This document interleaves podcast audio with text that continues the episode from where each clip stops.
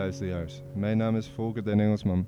En fijn dat je weer luistert naar de Storytelling Center podcast. De podcast van de stichting die samen verhalen maken en delen faciliteert tegen polarisatie en voor persoonlijke ontwikkeling en sociale impact. Vandaag praat onze vaste podcast-host Luc van der Vaart met Ernst Weerstra, impresario van het Verteltheater. Het enige impresariaat van Europa voor storytellers. Hallo Luc, goedemorgen. Goedemorgen. Ehm, wij beginnen elke podcast traditiegetrouw met de name game. En dat zijn eh, drie vragen. De eerste vraag daarvan is: hoe kom je aan je naam Ernst Weerstra? Ja, nou de naam Weerstra heb ik van mijn vader meegekregen. Eh, zijn familie kwam van oorsprong uit Friesland. En alle namen eindigend op stra, ja en ma, dat zijn Friese namen. Ehm, en de naam Ernst heb ik gekregen in de tijd dat ik eh, geboren werd, was het gebruikelijk dat kinderen naar eh, opa en oma vernoemd werden. En mijn ouders hadden mijn zus al naar oma vernoemd en mijn broer al naar opa. En eh, er waren al genoeg vernoemingen in de familie, dus ze vonden dat ze zelf een naam voor mij mochten verzinnen. En mijn moeder noemde mij Ernst Alexander. En dat vond ze een koninklijke naam. Dat klinkt erg koninklijk, ja. Ehm, ben je blij met je naam? Ben ik blij met die naam? Nou, ehm, als je het achter elkaar zegt, en vooral als ik in het buitenland ben, Ernst Weerstra, er zit heel veel runstren uh, uh, in. Ja. En vooral als ik dan in Frankrijk ben en mensen gaan me dan nadoen, dan krijg je dat rond. Dus ben ik er blij mee? Nee, met dat Ernst Weerstra, ik vind dat niet lekker bekken. Er zitten twee struikelblokken in. Ja, er zit een soort struikelblokje in. Ja. ja. ja. Um, heeft je naam een grotere betekenis? Een grotere betekenis? Ja, ja ik heb het wel eens uh, nagezocht. En die, die vind ik wel mooi. Um, ernst staat voor eerlijk en vastberaden. En ik ben wel vastberaden. Dat klopt heel erg bij mij. Dus, Eerlijk waar? Dus ja, ik, ik, ik, ben, ik ben gewoon wel blij met mijn naam. Ja. Ik vind Ernst ook een erg stevige naam. Het is een krachtige naam. Ja. ja. ja.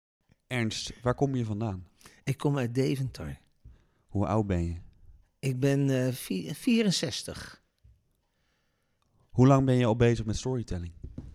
Dat is al een aardig tijdje. Ehm Sinds 1990 ongeveer. Ik, uh, ik studeerde toen op de HKU Theater en Drama in Utrecht.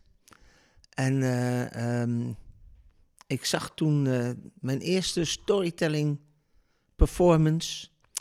En ik had echt zoiets van: er is één man, een ruimte, een publiek. En ik zie alles gewoon voor me, als, alsof het in de film is. Weet en toen je nog dacht, welke optreden dat was? Ja, dat, dat, dat was um, op het Café Theaterfestival in Utrecht. En uh, Café Boslust was het. En het Café Theaterfestival is een heel leuk festival. Dat bestaat nu weer. Dat, dat is een aantal jaar geleden een nieuw leven ingeblazen. Dan zijn er in alle cafés zijn gewoon korte voorstellingen. Voorstellingen van 20 minuten tot een half uur. En toen was er onder andere in Café Bos, dus was er dus ook een voorstelling. En nou ja, dan sta je daar, uh, een glaasje wijn, een biertje. Er werd toen nog gerookt in de cafés. En iedereen staat wat te babbelen. En ineens springt er een man, die springt op zo'n grote tafel die er midden in het café staat. En die roept, dames en heren, boeren, burgers, buitenlui. Luistert, luister. Ik ga jullie het verhaal vertellen van het eerste mirakel van het kinderke Jezus. Nou, en hij begon te vertellen. En dat is een verhaal van Dario Fo. En ik ben toen ook op slag een groot liefhebber geworden van Dario Fo. Uh, um, en ik dacht onderwijl, geweldig. Ik zie het voor me als in een film.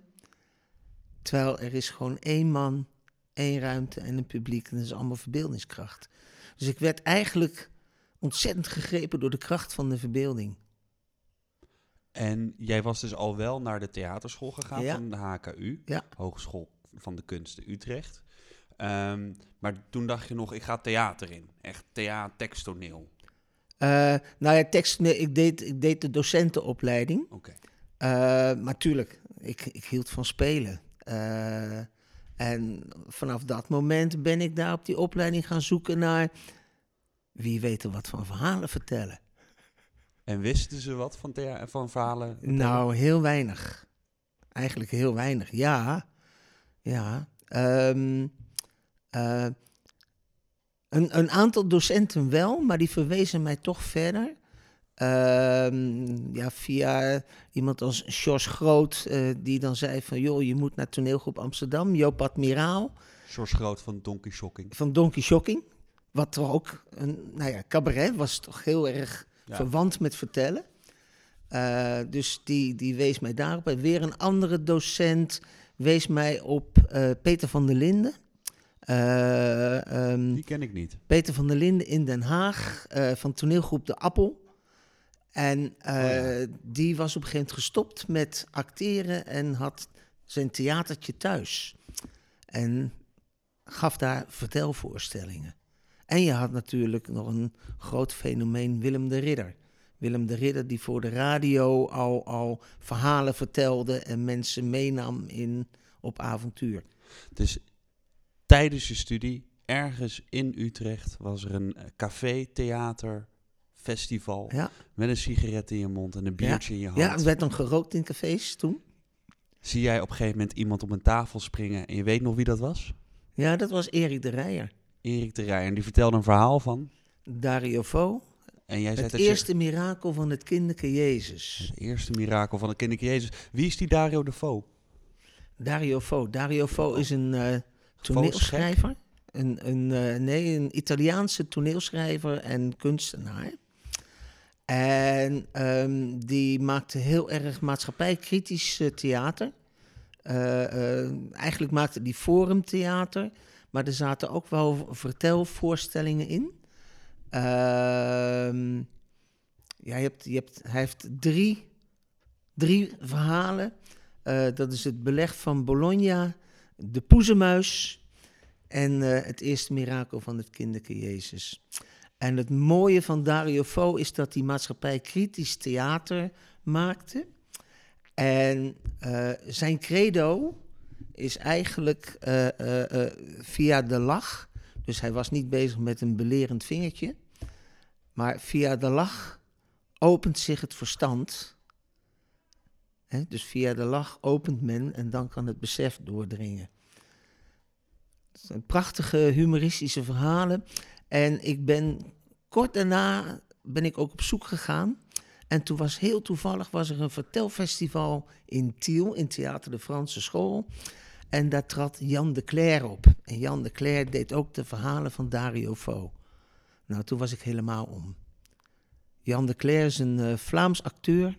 En eh, die heeft eh, volgens mij wel tien jaar rondgetrokken met de verhalen van Dario Fo. Ik heb die naam nog nooit gehoord, maar god, Nee. wat ben ik nu geïnteresseerd. Ik wil er echt meer over weten. We- zijn er opnames van, weet je, of die te Geen vinden op. YouTube, toneelteksten? De teksten zijn er wel. Oké, De teksten zijn er wel, ja. dan Ja. ga ik die eens een keer opzoeken. Ja.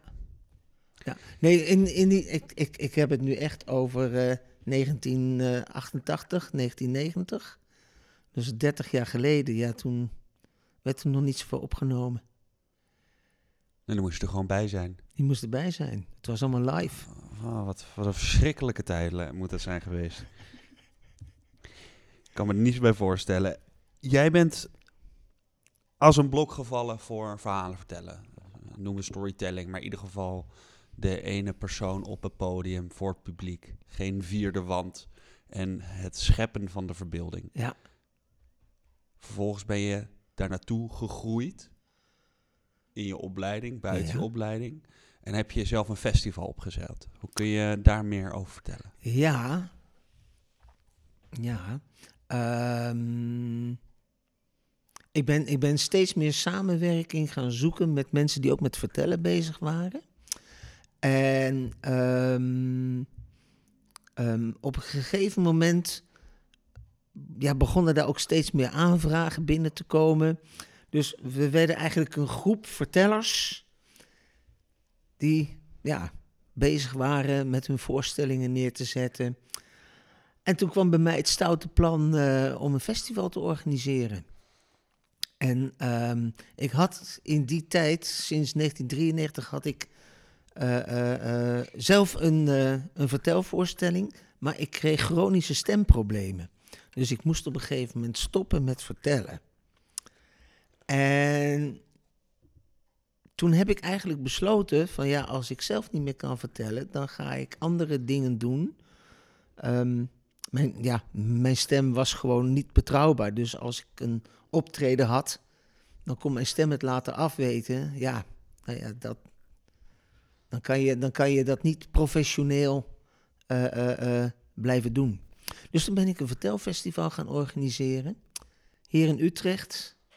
En eh, eh, de eerste keer was eigenlijk gewoon een pilot. Eh, ik heb samenwerking gezocht met eh CIMIC hier, het gebouw waar we hier zitten. En Parnassos, het cultureel centrum van de universiteit. Nou ja, en na die eerste keer was iedereen zo laaiend enthousiast... dat we toen besloten van hier gaan we mee door. Weet je nog wie, wie er toen kwamen spelen? Die eerste keer, ja, ik weet het nog wel. Ja, ja, een aantal. Ehm, dat was onder andere Ben Haggerty uit eh, Groot-Brittannië. eh, van de Quick Crack Club. En nog steeds eh, actief als verteller. Ik had. Tuub, eh, ook uit Groot-Brittannië, ook, ook van de Quick Crack Club. Dus het was al vanaf de pilot al internationaal verhalen vertellen. Ja, die had ik toevallig, die had ik toevallig eh, eh, gezien op een internationaal festival in Aldenbiesen in België. En eh, toen had ik echt zoiets van, oh wauw, dit zijn de Britse traditionals. Dat is gewoon hier in Nederland nog totaal onbekend. Wij in, in Nederland zaten toen eigenlijk nog met, met de revival van het ontdekken van onze eigen vertelcultuur. En in Groot-Brittannië waren ze er alweer veel langer mee bezig. En zeker ook eh, eh, vertellers uit Ierland. Hè, in, I- in Ierland wordt nog steeds gewoon verteld in de kroegen en cafés, de Kelits, Mhm. vertellen met muziek. En wij hadden die cultuur eigenlijk helemaal niet meer. Zie jij andere verschillen tussen de Nederlandse verhalen, vertelcultuur en die van bijvoorbeeld Engeland of andere landen? Want het lijkt mij voor dat Nederland een beetje een mager vertelcultuurtje heeft een lange tijd. Ja, in Zeker als performance genre. In Nederland was er, was er gewoon geen vertelcultuur. Nee. Nee, dat, dat hoorde een beetje bij de folklore. Terwijl er, er werd heel veel verteld, hè. Eh, eh, op scholen. eh, nou ja, en ook wel, ook wel in, in, in theaters en zalen. En je had natuurlijk ook Vertelfestival Amsterdam, ook al in die tijd. Dat, georganiseerd door, werd door Anne van Delft in de Bali. in de Bali. En daar ben ik eigenlijk ook. ehm, heb ik ook in de, in die jaren ook wel inspiratie op gedaan. Helmut Woudenberg was ook heel erg met vertellen bezig. Ja. En die, die was ook op mijn festival. Peter van der Linden was op mijn festival. Oud werktheater. Een? Oud werktheater allemaal. Dat zijn allemaal oud-werktheatermensen, ja. Ja. ja. Dus en jouw festival Nederland... was dus een succes. Hè? Jouw festival was dus vanaf de eerste versie een succes. Nou, ik vond van wel. nou ja, we, we hadden 1500 bezoekers in het eerste weekend. En eh, dat vond ik een succes. Ja, Dat klinkt inderdaad als een grandioos succes. dat vond ik een succes. En hoe lang heb je het festival gedaan? Ik heb het acht jaar gedaan. Acht jaar. En ehm, ja, op een gegeven moment, zo- zo'n festival groeit, hè. Eh, je, je, je, je wil groeien in kwaliteit. Je wil groeien in kwaliteit van je voorstellingen, in kwaliteit van je organisatie, in kwaliteit eh, van je aanbod. Ehm, en we hadden op een gegeven moment een structurele subsidie van de gemeente Utrecht. Yes. Eh, En toen op een gegeven moment wilde ik ook echt met de organisatie professionele groeien. Dus toen heb ik ook een meerjaren subsidie bij het Rijk aangevraagd. Alleen uh, het was niet de juiste tijd, want er was net een staatssecretaris die moest bezuinigen op cultuur. En die had besloten, ik ga niet de kaasschaafmethode toepassen, maar ik ga gewoon wat er al is, ga ik versterken en ik laat gewoon niks nieuws toe. Dat was Medi van der Laan. Nou, dan kom je dan als nieuwe organisatie met een uh, mooi plan. En ja, toen kreeg ik uh, alle waardering voor het ambitieuze plan, maar helaas geen toekenning. Um, en dat betekende eigenlijk uh, dat ik toen de keuze had van... ga ik deze klus nog met de weinige menskracht die we hebben nog verder doen? En toen heb ik op een gegeven moment besloten om daarmee te stoppen. Want uh, ja, op een gegeven moment dan, dan, dan is de groei eruit. Dan ga je, ga je een beetje op hetzelfde niveau blijven. Ja. En mijn ambities gingen verder. Ik ga je straks vragen waar die ambities dan heen gingen. Maar eerst wil ik weten van die acht jaar vertelfestival. Uh, wat was het absolute dieptepunt? dit, wat ik je net vertelde.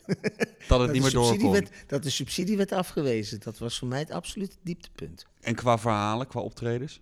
Qua optredens. Nou, niet, ik, heb, ik, ik heb persoonlijk geen dieptepunt ervaren. Uh, ik heb elk, elk jaar meer en meer genoten. En we deden ook experimenten, dus er zaten ook wel eens dingen tussen. Uh, waarvan ik achteraf dacht van nou, hier hadden we ons wat anders van voorgesteld. Ja. Maar het werkte niet. Nou ja, oké, dat, dat is het risico van een experiment wat je doet. En dat Kun je daar een voorbeeld van geven? Want ik ben juist altijd geïnteresseerd in de fouten, want daar kunnen we allemaal van leren. Wat gebeurt daar dan? Wat gebeurt daar? Wat gebeurt daar? Um,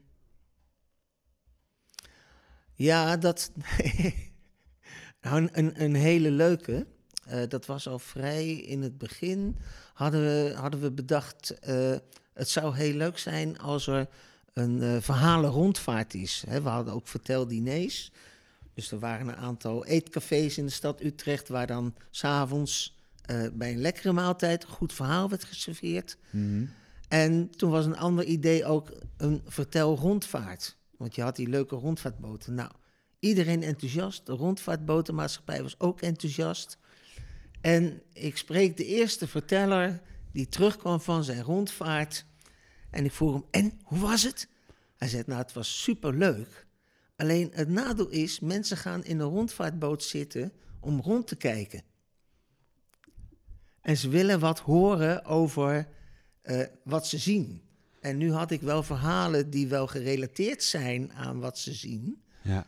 Maar hun aandacht werd toch meer getrokken gewoon ja, door de mooie Utrechtse binnenstad daar kon ik met mijn verhaal eigenlijk niet meer uh, uh, tegenop. Dus dat, dat was zo'n experiment. Het was heel leuk bedacht. Uh, maar de kracht van de schoonheid van de stad ja, leidde mensen een beetje af van het verhaal. Ja, ja, vertel maar eens een verhaal dat sterker is dan de geschiedenis ja. dan Utrecht. Het is een erg leuk experiment. Uh, maar we, we, hebben het niet meer, ja, we hebben de rondvaart nog wel gedaan. Alleen uh, uh, ook tegen de vertellers gezegd van... richt je meer op ook wat, wat je ziet om je heen. En ja, dan, dan werkte het wel. Ja. Het festival was ten einde. Je wilde door, je had nieuwe zinnen. Waar ging je die naartoe? Waar bracht je die heen?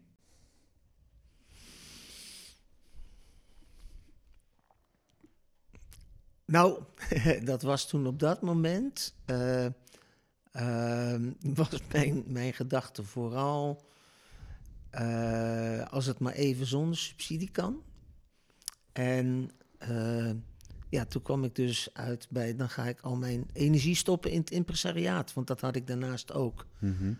Ik ben in 1996 ben ik gestart met het impresariaat. Dus toen ben ik aan het impresariaat gaan werken. En um, ja, budget uh, waarvan je zelf mag beslissen wat je ermee doet.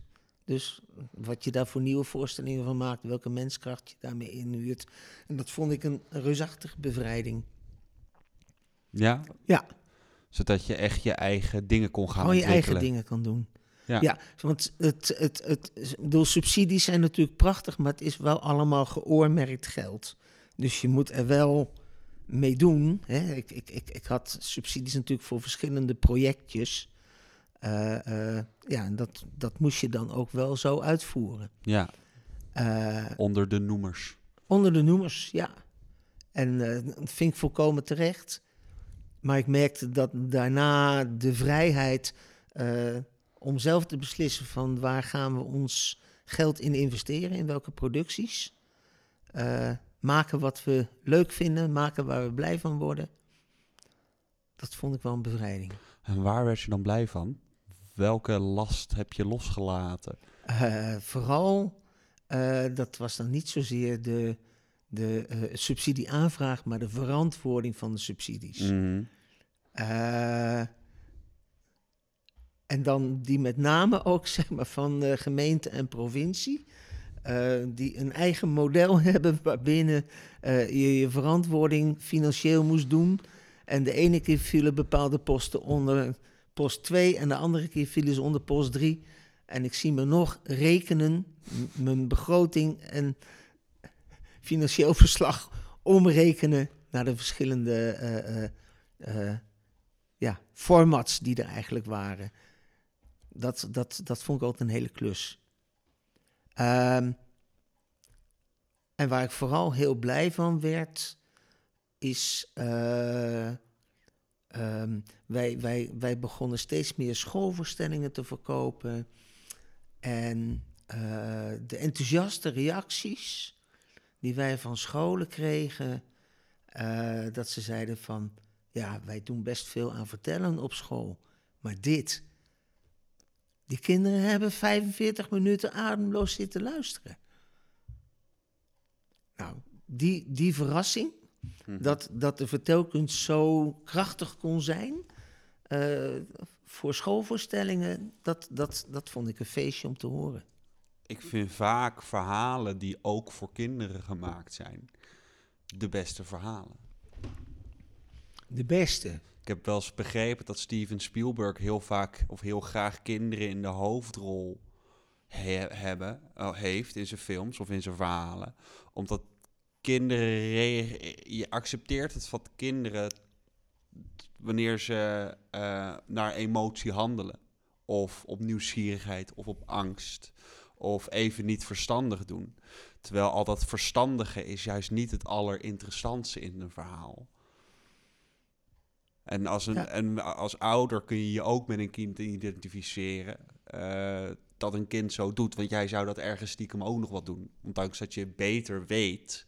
Maar een film gaat niet over beter weten. Het gaat Precies. over de fouten. Er, erleben. Erleven. Ja, nee, ik, ik, ik heb dat zelf ook. Ik, ik, mag, ik mag heel graag naar jeugdtheater gaan. Ja. Eh, ook omdat mij dat ook weer een beetje mee terugbrengt naar mijn eigen jeugd. Ja. En, en de kracht van de jeugd is eh, eh, dat we heel dicht in contact staan met onze dromen en verlangens. Mhm. En naarmate we ouder worden, dan gaan we veel meer verstandelijker beredeneren wat we doen. Maar ja, als, als mensen eh, eh, iets anders willen doen in hun leven, dan is ook wel zo'n vraag van wat deed je toen je acht jaar was? Mhm. En heel vaak is wat mensen eh, op die leeftijd in hun kindertijd deden, daar, ja, daar zit gewoon een passie of een talent. Of... En, het, en het mooie vind ik van kindertheater, dat brengt je daar ook weer een beetje mee in contact met je eigen jeugd. Ja. Is elk verhaal een helder verhaal voor jou? Is elk verhaal een helder verhaal? Ik zou bijna zeggen ja. Waarom zou je zeggen nee? Ken je verhalen die geen helder verhalen zijn? Nou, volgens mij heeft elk verhaal wel een held. Er is altijd een hoofdpersoon eh, die een uitdaging of een opdracht krijgt. En eh, eh, het zij eh, alles overwint. Of zoals in de Griekse tragedies zegeverend ten onder gaat. Hmm. Ja, Je, hebt je, je hebt gewonnen. Succes ermee. ja. maar iedereen is dood. Ja. Ja. Ja, nee, elk, elk verhaal heeft, heeft wel... eh, ik, moet, ik moet nu ook denken aan de reis van de held. Ehm, Joseph Campbell heeft daar een methodiek in ontwikkeld. Want die, die ontdekte van, hé, hey, in elk verhaal gaat een held op reis... en die moet eigenlijk zijn, zijn grootste angst onder ogen zien... En komt dan daar krachtiger uit tevoorschijn. En dreigt altijd even ten onder te gaan. Ja, dat zit wel in elk verhaal. Denk het wel. En een mooi inspirerend gegeven. Want Ik, ja. de, de, de reis van de held gaat natuurlijk ook over het leven. Verhalen Ja. gaan ook over het leven. Ja. En ook jij bent de held in jouw eigen leven. ja, en ik hou heel erg van een goede anti-held. Ja, nee, want het voorbeeld van Frodo. Frodo is ook een anti-held. Ja, Fro- Frodo heeft er geen zin in. Die heeft er helemaal geen zin in. Nee. Nee. Nee, Ja, nee. Dus, eh, maar dat vind ik dan ook het mooie, want dat is natuurlijk in het leven ook. Mhm. En, en, en het mooie van verhalen vind ik juist eh, ehm, dat het zich in de verbeelding van de toeschouwer afspeelt, de luisteraar. Waarmee het verhaal dus eigenlijk gewoon over de luisteraar zelf gaat. ja. Want de beelden die je erbij krijgt, dat zijn jouw eigen beelden. Het Mhm. gaat over jou. En dat vind ik de grootste inspiratiekracht van verhalen. Ja. Wat is jouw favoriete verteller van dit moment? Mijn favoriete verteller. Oh jee. Oh, dat, zijn, dat zijn er een heleboel. Dat zijn er echt een heleboel.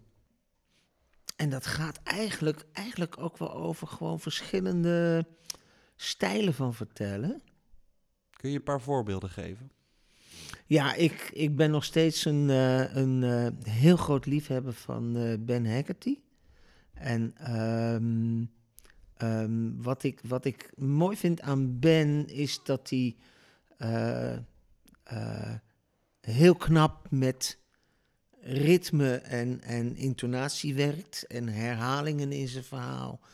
Ehm, en stiltes. Ja, gewoon een, is gewoon een hele goede eh, story performer Ja. voor mij. Ehm,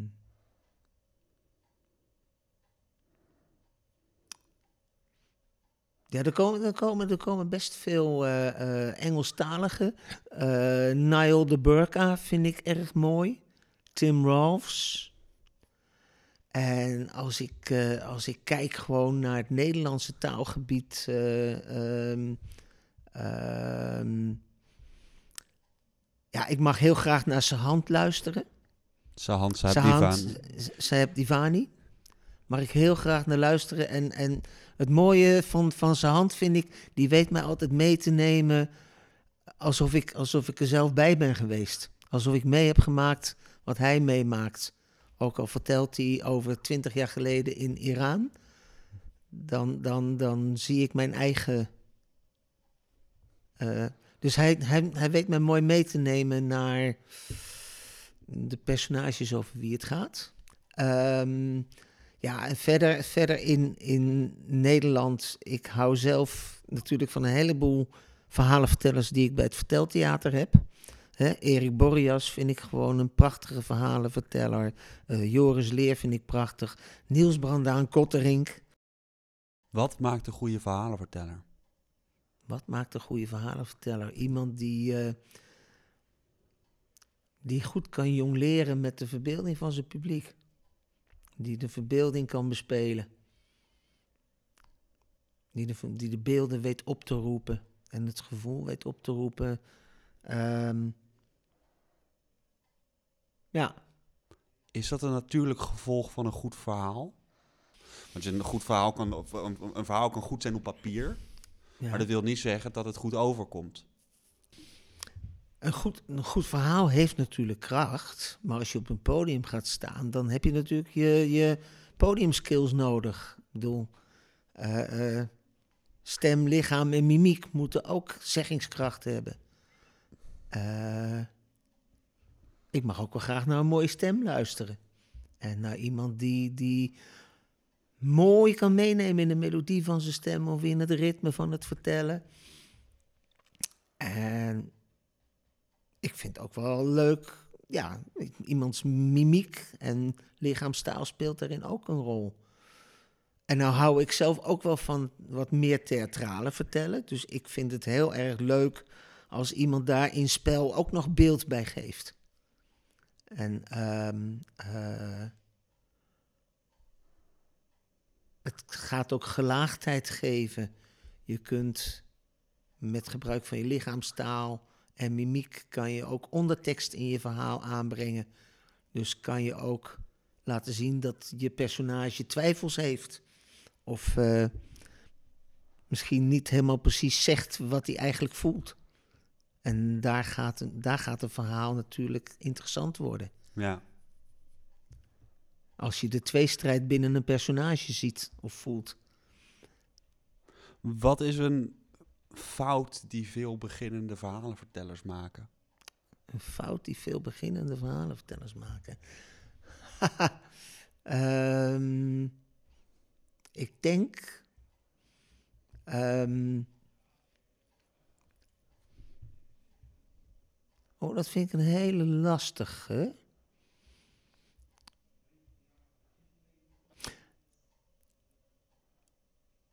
Uh, dat ze het verhaal uit hun hoofd gaan leren. Dat is denk ik een fout. Want daarmee blijven ze in hun hoofd zitten. En verhalen vertellen gebeurt in het moment. Ja. Toch weer dat tekst versus performance. Precies. Ja. En ik zeg ook altijd, je moet denken in beelden.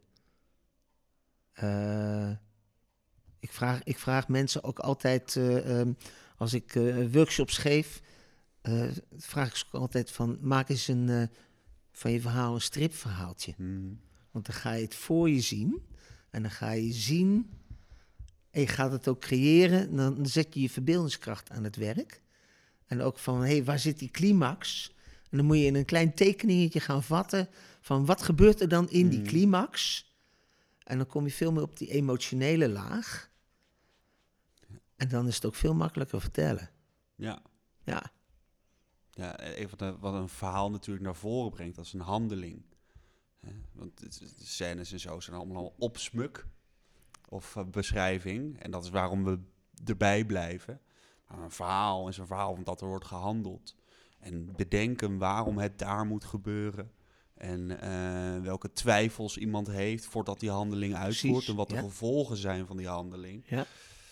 Dat Als je daarin kan komen, dan, dan heb je eigenlijk geen tekst nodig.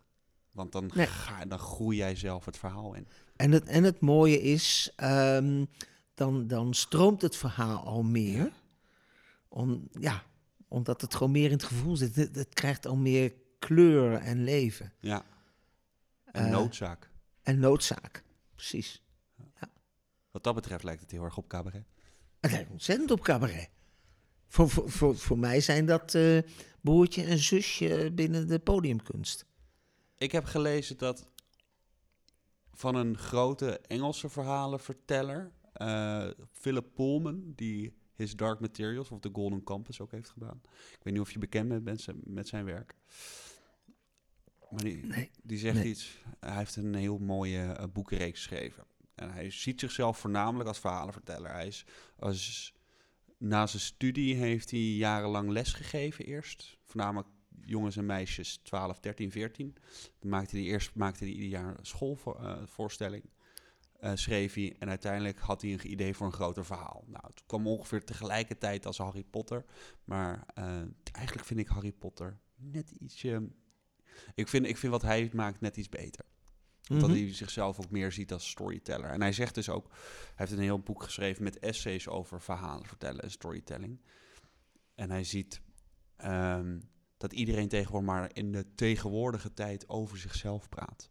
En het mooie van een verhaal vertellen is dat je ook over iemand anders kan verta- vertellen in de verleden tijd.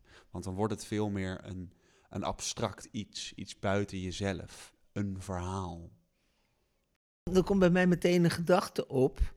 ehm, dat, ik, dat ik denk. ehm, welk verhaal je ook vertelt, volgens mij ligt dat helemaal niet zo ver buiten jezelf.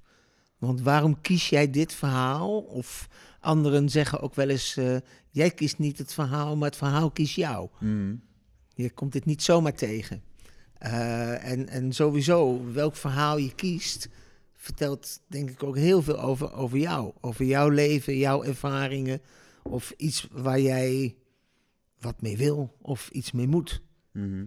Eh, dus dus ik, ik denk dat het verhaal heel veel over jou zegt. En wat ik, wat ik mensen ook wel altijd eh, toe uitnodig, is, is ook om eh, ehm, te zoeken van, hé, hey, wat, wat wil jij met dit verhaal zeggen? Oftewel, want, want verhalen, verhalen hebben natuurlijk altijd een boodschap. Maar zodra je voor publiek gaat vertellen, dan ben jij ook een beetje de vertolker van het verhaal. En dan wil ik ook jouw interpretatie horen.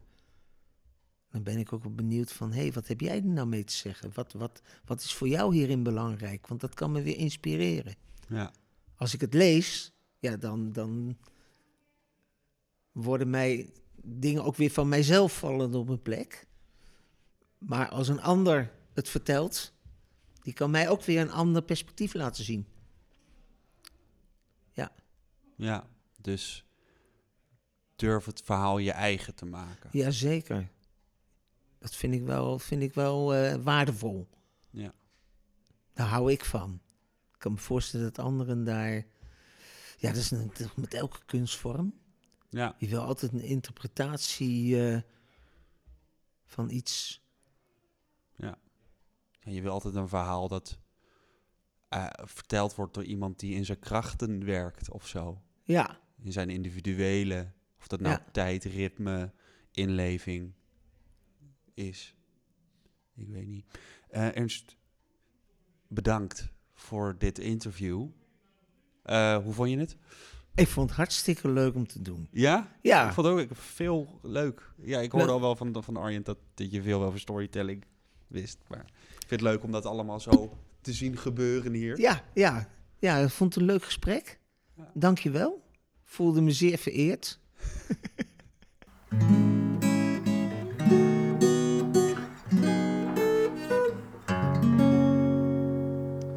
En dat was de podcast van onze eigen Luc van der Vaart met Ernst Weerstra van het Verteltheater.